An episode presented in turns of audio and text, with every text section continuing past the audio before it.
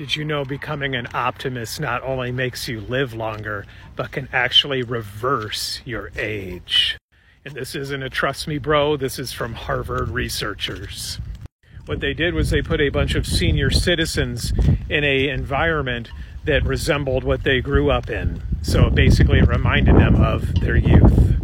All vintage music, vintage TV shows, no cell phones, the food, the clothes, the wallpaper, everything. Guess what happened?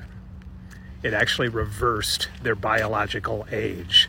And once these older people were in an environment that reminded them of their youth, they actually became not only more youthful looking, but their eyesight improved, their dexterity, things that could be measured scientifically.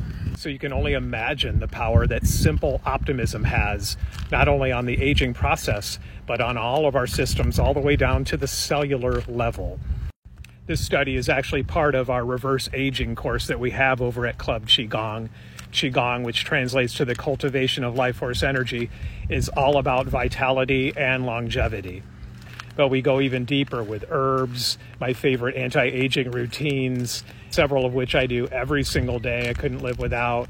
And um, also just little secrets from the ancients to moderate this thing called life, slow it down so that we can actually take it in and enjoy it. Because oftentimes we're just simply too busy, moving too fast, and our thoughts are destroying what could be an absolutely beautiful existence. And of course, once you get the reverse aging course, you get unlimited access to all of the courses over at Club Qigong.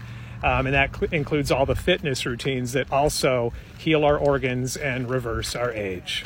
And already I'm hearing back from people who are getting back into a lifestyle that they thought they were now too old for. You're never too old.